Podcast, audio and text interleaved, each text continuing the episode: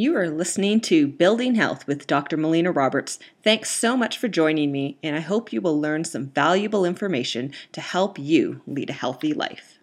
Welcome, I'm Dr. Melina Roberts, and I want to talk about low iron because a number of patients will come into my office and say that they have low iron. So I want to talk about the three reasons you can have low iron.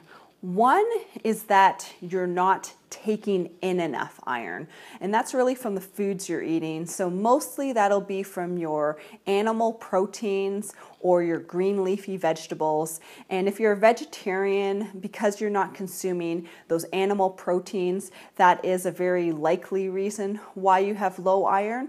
But if you're not a vegetarian and you are consuming red meat at least once a month, then really that shouldn't be the reason why your iron is low. A second reason why your iron can be low is that you're having some internal bleeding.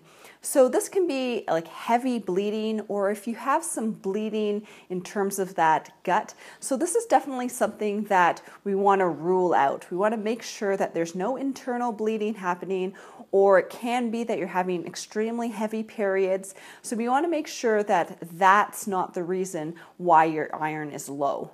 And if it is, then we know that that would be a major factor. And the third reason, which is really the most common reason for low iron, is about absorption. So it means that you're taking in enough of that iron, but your body's just not effectively absorbing the iron from the foods you're eating. And so what that comes down to is that we need to heal your digestive tract so that you can properly absorb that iron. And typically, that's the biggest reason why people have low iron.